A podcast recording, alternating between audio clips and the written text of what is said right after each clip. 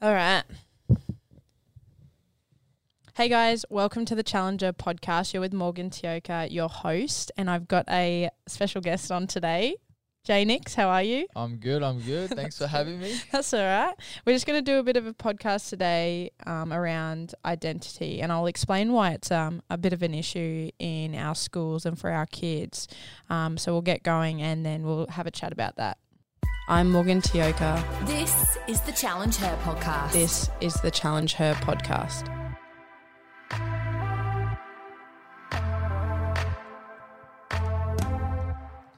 So I've been having a really good conversation with a few people around the last um, few topics. So obviously we were talking about trust, and then we're talking about insecurities.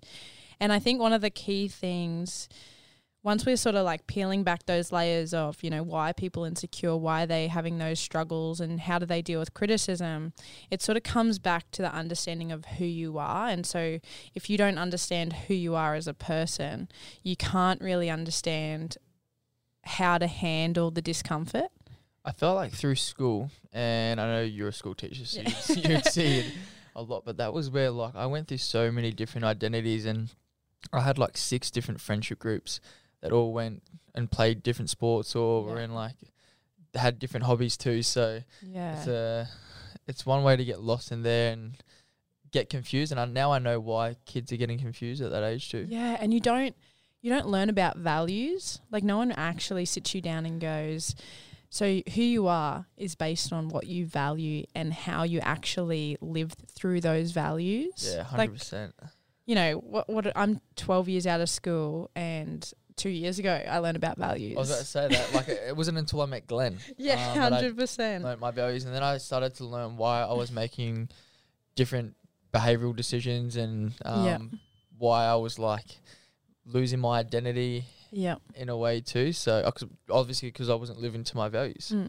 And it makes you feel like you're not good enough. And as soon as you sort of like can't handle that shame, that's when our mental health decreases. And that's when, you know, depression, anxiety, that stress, because we're wrapped up in this feeling of I'm not good enough, I'm not worthy of love and belonging and connection. And that relates to the fact that we don't look at ourselves based on who we want to be and based on the values that we hold. We look at ourselves based on what we're good at. And then if we fail at what we're good at, then we completely diminish as a person and our purpose is lost. Yeah, that makes so much sense for me, especially attaching shame to losing your identity. Because I went through a phase where I was obviously good at rugby league. Um, not obviously, sorry,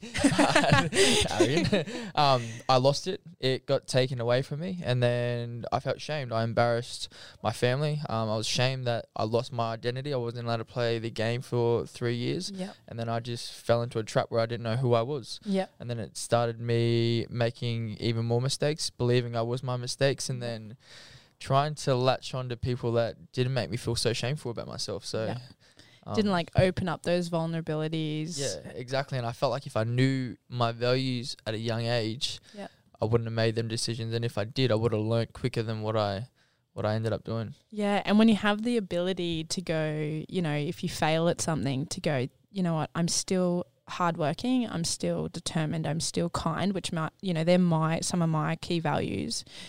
It's so much easier to let them fall away and go, hey, I'm learning and I'm growing, and it's totally fine that I fail. It's actually a positive because if I don't fail, I don't get better. Yeah. And so now, looking at my values, if I fail at a sport or if I fail at maybe doing, you know, a- an episode with somebody and I think I do a poor job, it doesn't have too much of an effect of my confidence. But as a kid, it crushed me. Oh.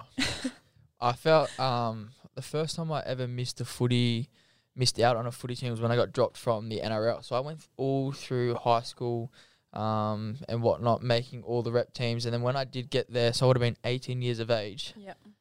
my back was against the wall. I didn't know what to do. Yep. And then that made me feed into drugs and alcohol Yep. because that's what I was surrounded by. So um, it's definitely a massive issue. And like doing these personal development camps, which you're a part of, like Yeah. you see it so much. And With the kids, oh, they're just wrapped up in shame and like that feeling of I'm not worthy of love and belonging or I'm not good enough, so I'm just not going to even try because the fear of trying is it's easier for me to make my bar of what I expect of myself as low as possible so that I'm never failing and then I never have to feel that discomfort of I'm not good enough. I remember I spoke to a few kids, and they would have been from Marsden too, and they followed me on Instagram. And I asked them, "Why don't you have any followers? Uh, why don't The you have any posts? pictures? Yeah, Why don't you have I any know, pictures on Instagram? it's like crazy. stories, but it's because they're ashamed of being who they are. Yeah, and being criticized and judged. and judged. And they they they'll post a random story here and there, and then you're like, hold on, you have like 800 followers, Yeah. which I don't even have 800 friends. I don't know how they do that. But then they have zero posts. Blows me away too, because you think how lucky are we to not have grown up in that day and age? And I think I sort of missed that too. So Yeah. and I went through a pretty hard sort of school era where people judged the hell out of you. man. Like Yeah. if you weren't good at rugby league, then like you weren't anybody, and um, At that's why you sort of seeing like heaps of people try to be different and just to fit in. yeah, Um, where now like it is like a hundred times worse. So definitely. now I see a lot of anxiety come in Yeah, um, through our doors when they come through our personal development camps and I guess yeah, we're we're not helping if we're not trying to teach or instill um, values into our kids. Definitely. And I think it's it's sort of a really good lesson and something probably I should have started talking about before I talk about everything else because if you're not currently understanding of your own values, you need to go and do the work and sit down and you can even just google it just like a list of values and then prioritize them based on the way you genuinely feel. You'll you'll like feel your heart like warm to one value more than the other and you'll go I think that's me. Like that person there that humorous is something I just love and I think that's who I want to be. So that's going to be a value of mine. And then every time you make a decision or every time something happens to you, instead of being a victim to it, go, okay, who would a person with those values, how would they respond to that situation? Yeah, And then dealing with that discomfort or like that feeling of failing, it just doesn't affect you as much anymore. actually, if you um if you don't know your values and you want to learn more about it, we've got um a card Oh yeah, thing that we can put on the drop notes. That's a good share idea. with all the listeners that are on here. So That would be really cool. And I think also like with our our kids, like it, it also once you learn that failing doesn't actually affect you that much, it makes you more courageous. yeah, So like I feel like now we are trying so many things that are completely out of our comfort zone that we never would have even attempted. And it's all because we totally get who we are and who we want to be and we can detach that. Yep. That's hundred percent. If I can give a tip to anyone out there, I know it's hard, especially eleven to seventeen year olds that are at school. But if you can try put yourself in unfamiliar waters and push yourself out of your comfort zone and do things that your friends aren't doing and, and anyone else aren't doing, then I encourage you to do it because once you get out of high school, I think I'm only friends with about like three people Yeah, I know. from high think I school have too. one. So you sort of like you're probably going through a stage now where you're like, oh, like they won't like me, they won't be my Yeah. friend. But um, the journey is like they probably won't be your friend after school anyway. So um, I encourage you to yeah get out of your comfort zone, do a bit more. Um, and then and learn a bit more about who you are as a person because yeah it wasn't until I was 22 23 where I found out who I really was and Yeah. I'm just glad my life isn't over yet it's just getting started but you can start it at a much younger age if you do yeah, it make those adjustments.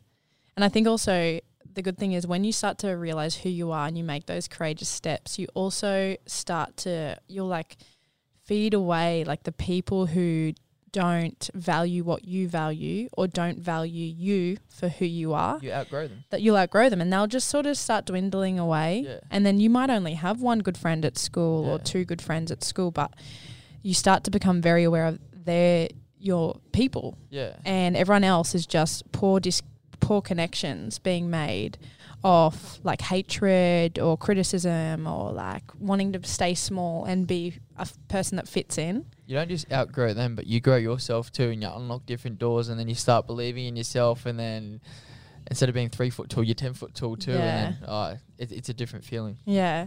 So I hope that sort of helps today. I just really want us to sort of make a bit of a difference in regards to making people go away and actually do have an action that you want to put in place and then come back to me with a bit of feedback on is it actually making a difference for you? Um, shoot me messages, comments, anything like that, because we definitely want to be making a change. And obviously, if you need anything, just hit us up here at Project 180. But thanks so much for spending time with us, and thanks, Jay Nix. Cheers, thanks.